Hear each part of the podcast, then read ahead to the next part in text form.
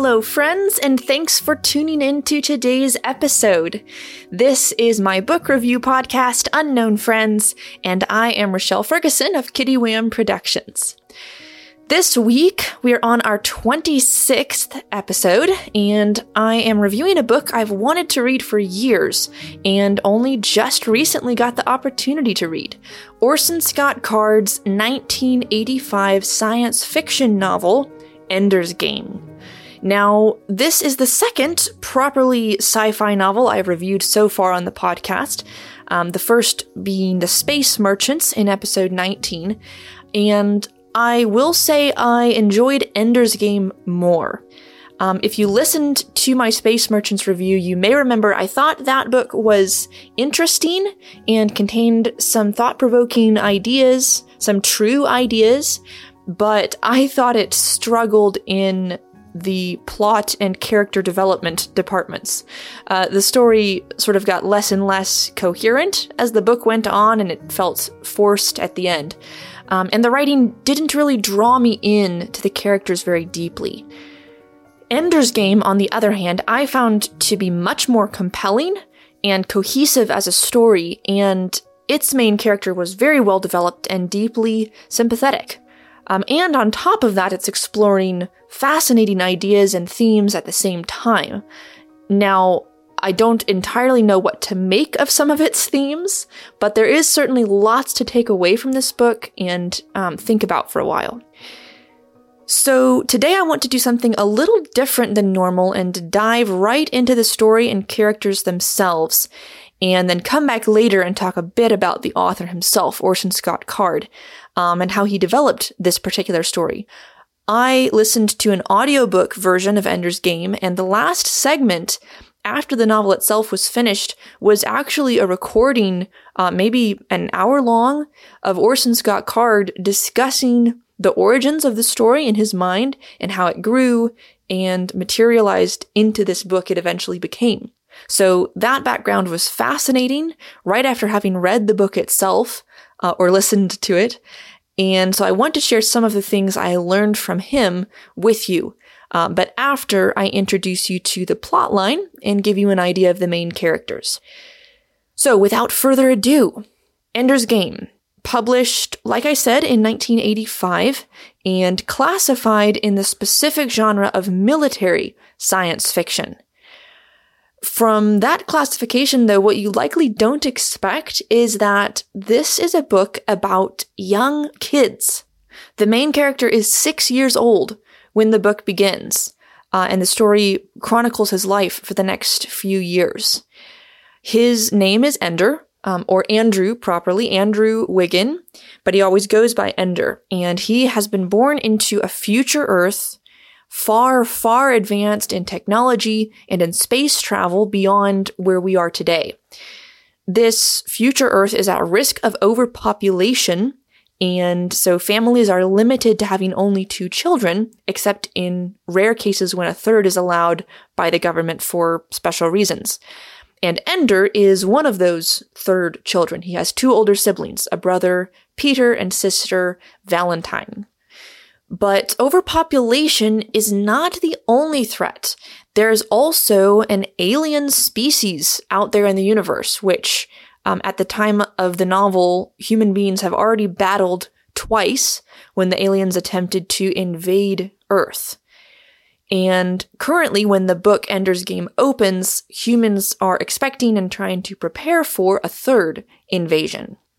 Now, these aliens are technically called Formics, but their common name among humans is rather unfortunately buggers, which, in my opinion, sounds a little childish and not very threatening. Uh, but there you have it. Uh, the buggers are coming. The buggers are coming. Yeah. Anyhow, despite the name, people are seriously afraid of these aliens. And uh, since the second invasion, several decades earlier, Earth has been preparing both in technology and um, human resources to fight the buggers again for a third and hopefully final time. So they've got lots of spaceships built, and they even learned some things from the aliens themselves from the, the previous two fights. And so they're hoping they now have an edge in terms of weaponry and equipment. The humans know, however, that they will be hopelessly outnumbered by the aliens. And so what they're pinning their hopes of victory on is having a uh, master commander of the human army and its fleet of starships. Uh, back in the second invasion, they had a brilliant leader named Mazer Rackham, whose insight and strategic thinking and leadership won them that battle. But that was decades ago, and the humans now need a new leader, and so they're trying to find one. But to find the right person and create the commander they need, they have to be able to train this leader from as young an age as possible. Um, so for years now, Earth's um, army, the international army, has been selecting promising kids from all around the globe to train in battle school. And they're hoping to identify the very best one among these kids and raise him to be the new commander that can lead the army against the anticipated third invasion by the aliens. So, this, as you might expect, is where Ender comes in. At six years old, he is selected for various reasons as one of the new recruits to attend battle school. And behind the scenes, we soon learn from the battle school um, administrators, those who have selected Ender, that they think he, more than any other child they've seen, is a possible candidate for eventually becoming the army commander. He is just ridiculously brilliant. Uh, as are his two older siblings as well. Uh, there's something something in that gene pool, but whereas his brother Peter is brilliant and ruthlessly cruel, um, and his sister Valentine is brilliant but very tender and compassionate. Ender is a kind of blend or balance between the two. He can be ruthless when that's required of him. More on that um, in a minute.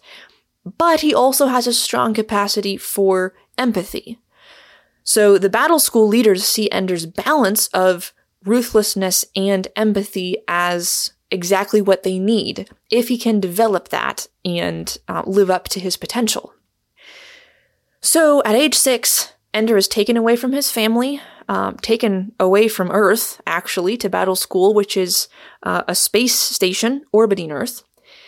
There are several hundred students there, aged um, 6 to 14, and the students receive sort of traditional classroom education in certain subjects, especially math and science, but everything is kind of military geared. Um, and there are, you know, options for personal combat training, um, battle strategy training, military history, those kinds of subjects. There are also various uh, video games um, that the students practice with, essentially simulated space battles where they're um, competing against the computer and can practice military tactics and things that way. But the most unique thing, and really the focus of Battle School, is what the students simply call the game. Each student gets assigned to one of several school armies, each made up of 40 kids, and these um, child armies regularly compete against each other in what is essentially glorified laser tag. Not kidding. So the kids have um, what you could call laser guns, although they know them as flash pistols. And they wear flash suits, which have certain target areas that can sense um, a hit, so to speak, from an enemy flash pistol. Anyway, so the game is basically laser tag, but in zero gravity. So humans have learned how to manipulate gravity, and in the battle school, they've created special battle rooms which, like outer space, have essentially no gravity. And so the students float and have to learn how to control their movement or lack thereof by using walls and objects around them and each other um, to propel themselves and navigate while they fight. So there's a lot of strategy involved in this game, and personally, I would say I found that to be the coolest part of the story. Just the accounts of how these kids, well, Ender mostly, um, learn to adapt to this battle game and the rules it follows. And they really have to think outside the box to come up with the most effective ways to defeat the opposing army while maneuvering in zero gravity. And Orson Scott Card goes um, in depth into the rules of the game and just the, the physical repercussions of no gravity. And you get to watch over and over as Ender's um, brilliant mind comes up with creative tactics to help his army win the game. So, a lot of the novel takes place in battle school from the time Ender is six to, I think, 10. But eventually we move to the next stage of Ender's training, which is command school. And there he's doing no more battle room games, just um, simulator military games, him versus the computer, until the final test and his overseers decide whether he has lived up to the potential they saw in him um, as a six year old. And I'm not going to go any more into that because I don't want to spoil anything. By the way, though, side note so there is a movie version of Ender's Game, which I have not seen, but I've looked into it a little and I learned something interesting. So in the book, there is one of those um, twists at the end, plot twists, which surprises you and then kind of helps explain a lot of the things that had happened throughout the book. Well, in the film, I learned that this twist is actually revealed early on. Uh, and instead of getting the shock value of it coming at the end, you get the suspense of knowing what's going on the whole time and, and knowing more than the characters know. So, I mean, I don't want to reveal the twist to you, and I'm not going to. I, I can see pros and cons of either uh, storytelling approach. But I just think it's interesting that the film took a different angle than the book did. And so if you want to experience the book with its twist, just don't watch the movie first or even read anything about it because it, it gives the twist away. So for what that's worth, just, uh, just a heads up. Anyway, back to the book. So, I have said the strategy of the game the students play at Battle School was something I especially enjoyed. Uh, and I did find it just fascinating. Um, the author really allows Ender to prove himself to the reader by demonstrating again and again in detail how innovative he is and how good he is at understanding uh, not just practical things, but also how an opponent thinks. And that's what sets him apart from all the other students because, as you can guess, although all the students at Battle School are gifted um, and have been specially chosen to enroll in this strenuous training, Ender is above and beyond them all. He's just extraordinarily intelligent and skillful. He's, he's a prodigy, a military genius. And those two sides of his genius, ruthlessness and empathy, are what combine to make him so effective. His ruthlessness motivates him to win every game he plays at any cost, and his empathy, uh, his his ability to understand and predict his opponent's behavior, that enables him to win every game he plays. But what we get into in the course of all this are some tricky moral questions, especially regarding violence. So Ender is put into multiple situations where he is expected to be ruthless, to be even physically violent.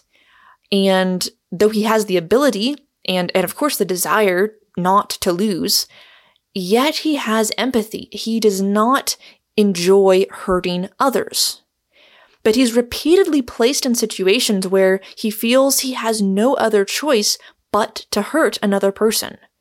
Badly. We're talking beating people up, other kids. Orson Scott Card insists Ender's Game does not contain vivid descriptions of violence, um, and I'm sure there could be more vivid descriptions, but I say his are vivid enough. There were some cringe moments for me as I was reading. It's it's not pretty. But Ender has this moral dilemma time and time again. He's he's always acting basically in self-defense. He never picks fights. But when he defends himself, he does it very thoroughly. and so he is constantly faced with this um, self-doubt. Am I going too far? Am I am I a monster? I, I have this capacity for violence, for winning in every situation, no matter the odds. And winning is expected, demanded of me. And yet I don't want to hurt people. So that's that's complex, um, and it, it's hard. It's hard to determine what is Ender's fault and what isn't, uh, how much choice he has in different situations, and you certainly feel for him. He he has this deep fear of becoming like his older brother Peter, who I mentioned, who is ruthless and cruel. He enjoys hurting others. He has no empathy. And Ender is haunted by this fear of becoming Peter. The more he's pushed to be um, a ruthless strategist.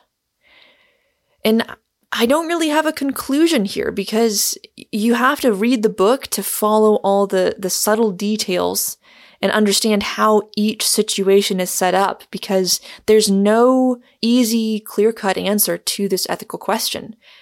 Self defense is justifiable, right? But how far do you go?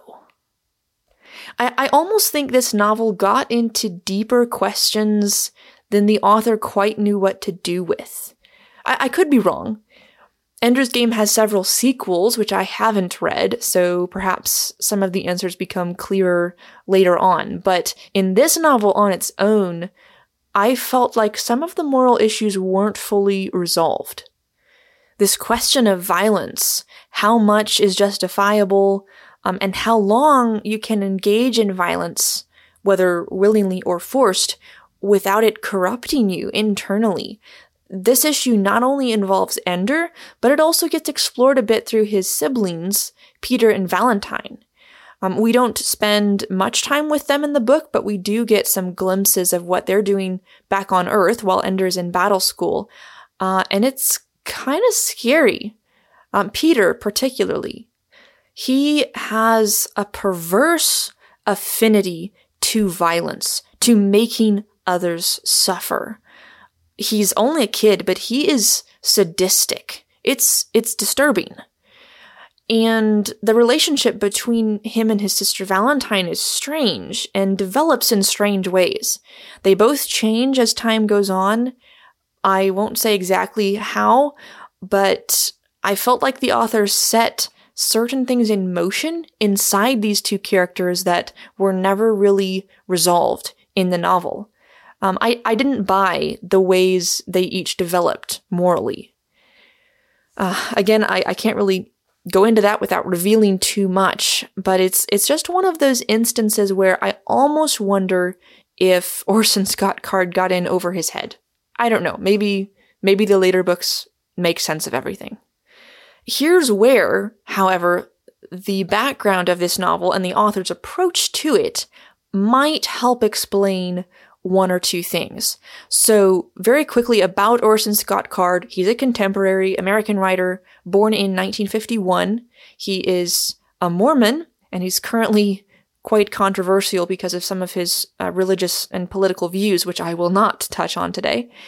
Um, he started out as a playwright and eventually got into science fiction and has written a lot of novels, short stories, plays, and more.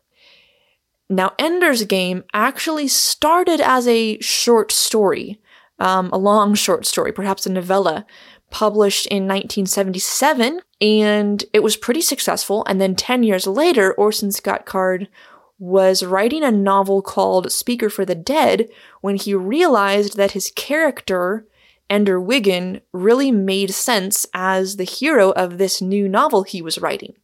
And so he framed Speaker for the Dead as a sequel to Ender's Game and developed Ender's Game itself into a more fully fleshed out novel, expanding and deepening it to serve as sort of setup for Speaker for the Dead.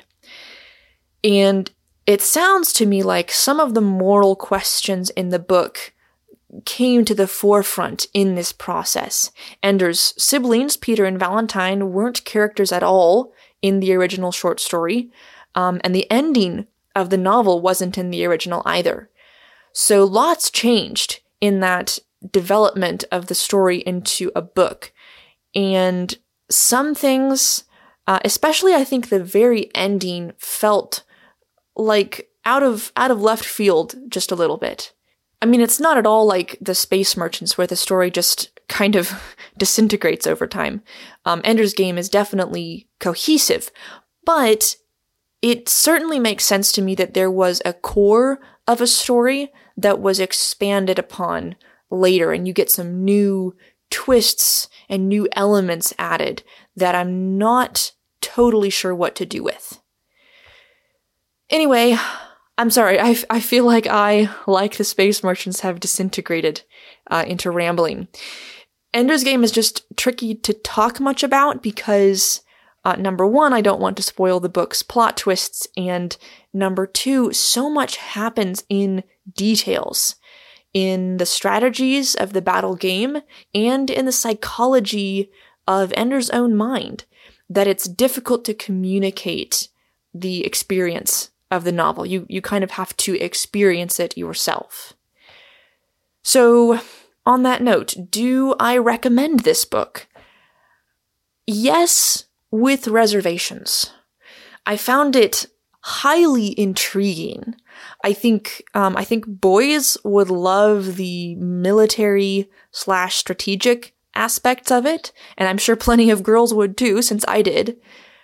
I found the book's ethical questions and psychological exploration very thought provoking.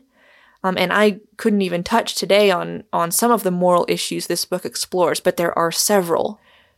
I don't agree with all of the author's conclusions, um, and I'm not even sure what some of his conclusions were, but his questions and insights were interesting. But then my other reservations are these. There is some violence, as I've said. Card claims it's not graphic, uh, but I certainly did not find those passages pleasant to read. And then lastly, there is what I thought was a lot of a language in the book. Not profane language per se, but just lots of crudity. Uh, something unexpected that Orson Scott Card said in his authors afterward was that the story originally had a lot of foul language, but he realized that it was about kids and that he wanted his own kids to read the book, so he said he decided to clean up the language for kids. And I read that and I was like, You cleaned up the language? okay, well, we have different views on language. So, yeah, that was odd. Um, he, he said that he took out the profanity and just left in the middle school terminology and humor because he said he couldn't write a book about kids without including that. So, I don't know. I found the language to be distasteful personally, but apparently my problem is that I'm not a middle schooler. Be that as it may, there is my mixed recommendation. I'm glad I read the book, but I would not want to read a ton of books like it. So I'm sorry some of the things I've said about it have been a bit vague in order to keep the novel's secrets secret, but I do hope this review has helped give you at least a sense of the book's storyline and some of its themes. So, to close out this episode, let's look ahead quickly to episode 27 coming next week. I plan to review another book I've wanted to read for a long time, but didn't take the opportunity to read until this fall, and that book is Hannah Coulter by Wendell Berry, published in 2004. I've heard about Wendell Berry for a long time, lots of good things. He has a ton of fans at my alma mater, Hillsdale College, and I've read a few poems and things by him, but this was my first time reading one of his novels. I enjoyed Hannah Coulter. I think it has a lot of value to share. Um, but I also have a question or two I want to raise about it. So tune in next week if you're interested in getting my thoughts on Wendell Berry's Hannah Coulter. I'll see you next Wednesday.